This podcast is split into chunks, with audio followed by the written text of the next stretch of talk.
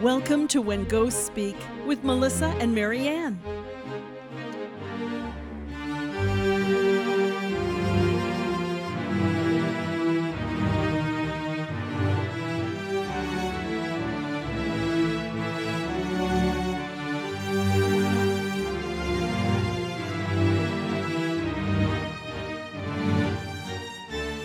Well, hello, everybody. Thank you for coming in for another episode, this time part two of a pretty not fun true life experience that you had to go through, Marianne. Yeah, not everyone is run of the mill. Sometimes they can be really depressing like this. I seriously. A little recap. She did die. And she was so scared. And I asked her, after you died, did you leave the room? Oh, no, Stella said. He said he would break my legs if I tried. Just like I believed him when he said he would stick the big knife he showed me down my throat if I ever screamed. And he laughed and he said, and once that happens, you will not even be able to talk again. She said, so I always stayed very, very, very quiet. And she said, when he would wash me, he used the hooks too, so that I wouldn't move and try to get away from him. And then it got just easier just to stand there and do nothing, she says, because I was so afraid that he would hurt me. And I couldn't, my shoulders and my wrists would hurt so bad. I was afraid if I did anything wrong to make him angry that he would keep me strung up like that even longer. She said, so I just let him do what he wanted to do. Glenn asked me to ask her, were your feet on the floor? And Stella said, yes, but I had to stand real straight. Otherwise, it would just pull my shoulders all the more, she said. And it was hard when I was really, really tired to keep standing. But she said, the nights were the longest when I had to stand like that. Glenn said, how old were you when you died? She said, well, Mr. Clarence brought me here. I was 23. And after the third or the fourth winter, I couldn't think. I would get confused a lot. But I don't think I ever made it to 30. Now, remember, when you die and you don't go to the light, you stay the same age. So Stella was actually still 23 years old. She looked like she was 50. That's how bad what it did to her. I said, Stella, after you died, why did you still stay up here? And she said, her eyes got really big. And she said, I was scared. After the first winter, after I died, I slowly went down the steps. I was so scared and I was so quiet because I didn't know where Mr. Clarence was. And when I tried to open the door, she said, my hand went right through it.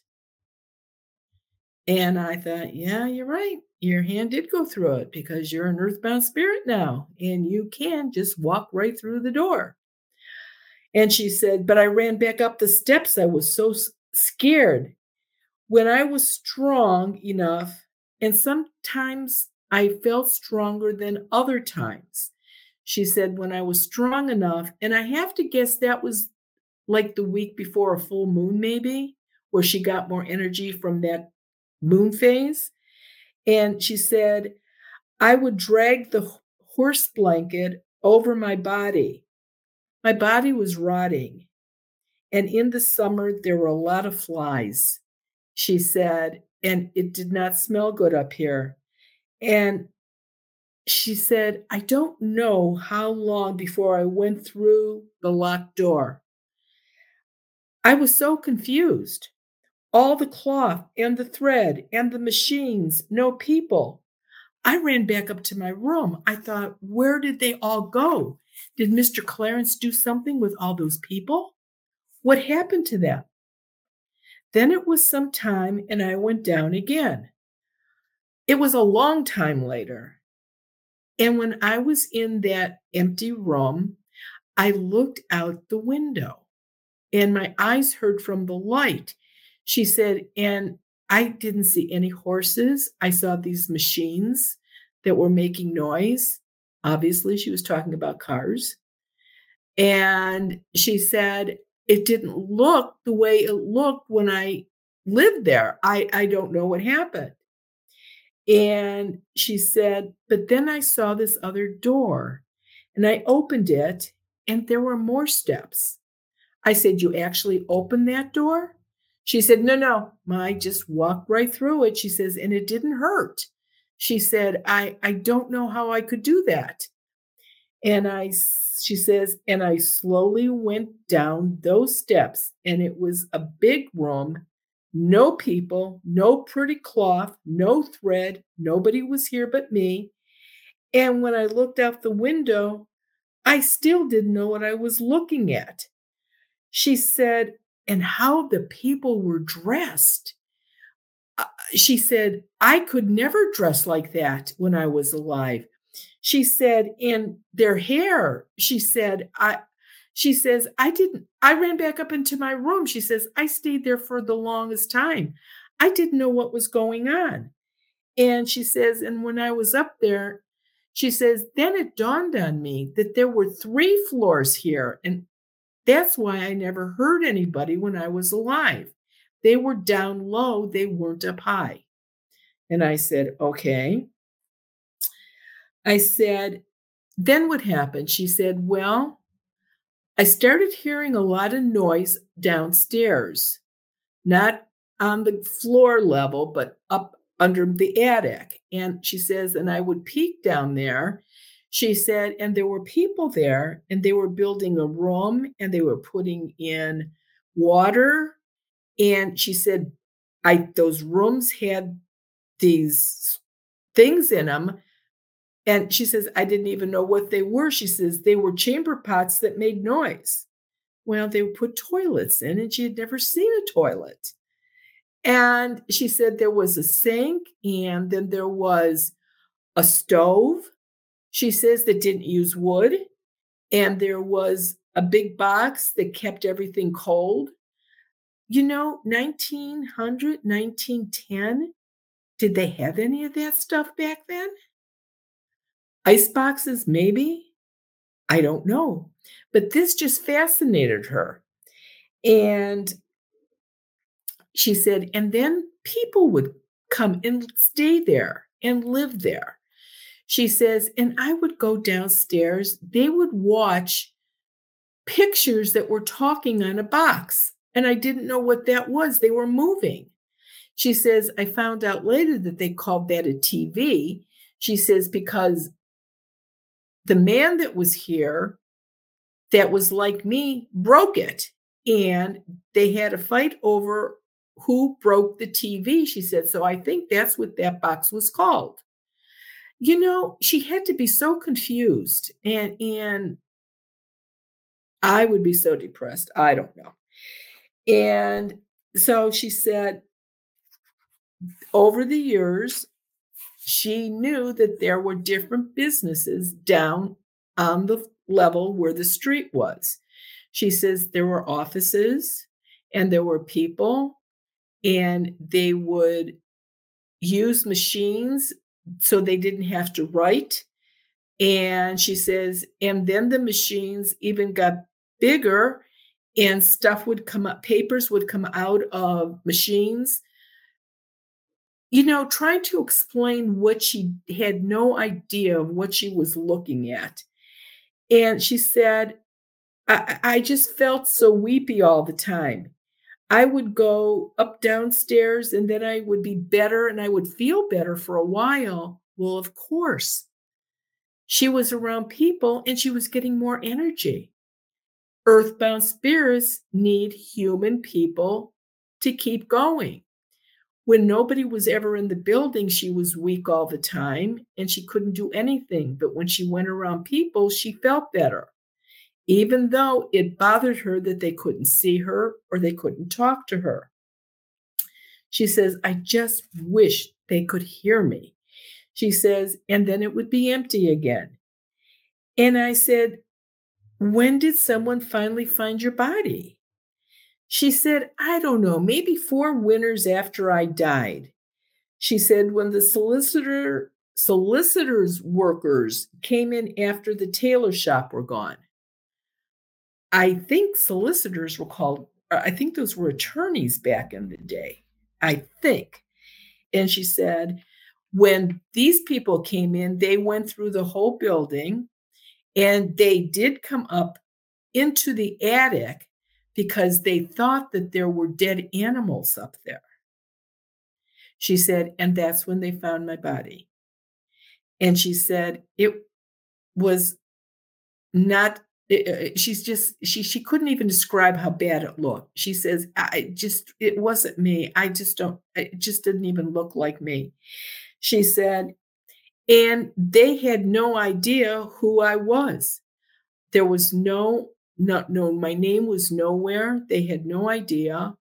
And they just decided that I was a homeless person that went into a vacant building and went up into the attic and died. I said, they never saw the hooks or the circles, those things in the ceiling. I says, they never found that box. She said, they never looked. They got a couple men to come up with the bag and they put my body in a bag and they took me downstairs. She said, it was very hot when they found me and it was very hot up there and it smelled really bad. She says, there were a lot of flies. She says, I think all they wanted to do was get out of there. And I said, what did they do with you? She said, I don't know what they did. My parents were dead. No one knew I was missing. And she said, I heard the one say, well, this one will go to Potter's Field. And as we know, a Potter's Field is where they put indigents and people that had no other place to go. At least back then, I don't even know for sure if they cremated people back then. So she said, I wish that they would put me by my parents. But they didn't know who my parents were because they didn't know who I was. And she says, I just wish that they did. And she said, I want to see my mom and dad so bad. And she looked at me. She says, will I ever see them again? I said, yes. I said, let me ask you something. I said, when you died and you looked down and saw your body, I said, wasn't there a bright light? She goes, oh, yes. It was so bright, it hurt my eyes. She said, I couldn't look at it. She says, I was afraid that if I went in there, that something terrible would happen to me. I said, didn't you look in the light? She says, no, I kept my eyes closed. I didn't want to see anything in that light.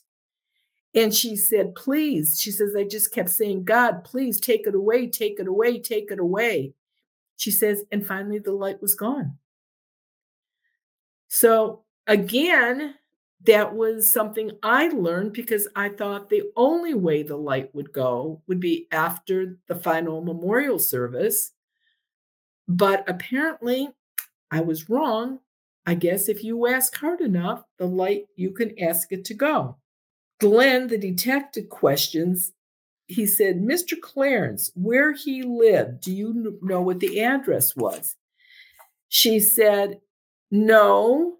But I know it was exactly 8 houses down. And she pointed in the direction. That was his house. And the house was actually still there. And Glenn said, that big house. And she said, oh, yes. She says, it took 3 of us to clean it. The house was actually still there. I said, Stella, I'm so sorry this happened to you. But times were different then. You've been, I said, you've been dead for like 90 years. I said, you've been in this house For almost 90 years, you never left this building. She said, no, I was afraid. She says, I was afraid Mr. Clarence would catch me and do terrible things to me. I said, what did you do up here all these hours when you were still alive? She said, well, she said, Mr. Clarence brought me some books. And she said, I love to crochet. My mother taught me how to do handiwork. Samplers, I think she said. So, and I figured she thought with all those needles and everything downstairs, he would give her that. He actually did. He brought her yarn and a crochet hook and thread and that kind of stuff. But she said, but every time he would come up, I would have to have the needles and the crochet hook stuck way far away from me. And then he would walk over and pick them up, so that I didn't have them in my hand when he was close to me. I said, oh, I said, would you have tried to stab him with them? She goes, no. She says, but I think he thought I would. And she said, and then he brought me some colored pencils and I drew. And she says, and look at the wood on the walls. And Glenn and I walked over with the flashlight, and here she had made scratches on the walls into designs. Actually, they were pretty, but it's hard for me to believe that nobody ever noticed this stuff. And she smiled and she said, you know, when I was a little girl, I was afraid of spirits. She says, and then I turned into one. She said, I don't understand. But she said, I have to tell you, I'm never hungry. Nothing hurts. And she said, look, even my foot looks okay now. And again, keep this in mind. The body is what is mangled, missing parts and pieces. The spirit is always whole. She was like a skeleton. She was so skinny. But her foot was fine and her toes were fine. I said, Glenn said, when you were alive, he said, you never, ever once tried to escape. She said, no. I knew that Mr. Clarence would do that he would hurt me. And I said, okay. I asked her if she would like to see her mother and father. And she said, yes. And I said, I'll make that bright white that you didn't like, but you're going to have to walk into it to see your mom and dad. She looked at me and she said, you are the only one I have talked to since I died. She said, I believe you. And she said, I'll be scared, but I'll go. After that, Glenn asked her a lot of police questions. Anything she could answer, she would. Addresses, if she knew Clarence's whole name. I thought that Mr. Clarence was probably his last name, but it turned out Clarence was his first name. And so she actually went into the light. And Harry and Elaine never had any trouble after that. The Quincy's were up. Glenn called me about 3 weeks after this all happened, and he found out about Mr. Clarence, the addresses, everything was correct. Glenn could never find any report of any young woman missing. So they just assumed she was a homeless person, a bum, whatever, and they just buried her in Potter's Field. And he said there was only one little note about a body being found in the attic at the building. And this whole thing bothered me for a long time. It's hard to believe that somebody could just go missing like that and nobody even care. And Stella was one of the few earthbound spirits that I crossed over that actually came back to me in a dream. She looked so pretty. She was so happy. She was with her mom and dad. And she said that her mother and father were so happy that she was still young. They never realized or knew what happened. And she said, and that detective, that Glenn detective, she said, Mom and Dad told me where they were buried, and we went to look at their headstones at that cemetery. She said, and there was a little plaque on Mom's and Dad's headstone that had my name, the dates that I was found. She said, so I guess in a way I was buried with my mother and father. And I thought, doggone it. So I called Glenn and I said, did you put a plaque on Stella's mother and father's grave? He said, yes, I did. He said, who told you? And I said, Stella. And he said, no way. And I said, yeah. I said, why? How? He said, I felt so bad for her being in Potter's Field, but they never put an ID number with her. He said, I walked through that field how many times hoping to find something of where she was at. He said, I couldn't find it. He said, so I just it wasn't big. He says, just a little plaque put down. He said, and I just hoped that it would make her feel better. I said, well, it worked. You absolutely made her feel better. I said, I felt the need. He said, I felt the need to help her somehow. He says, because everybody failed her when she died.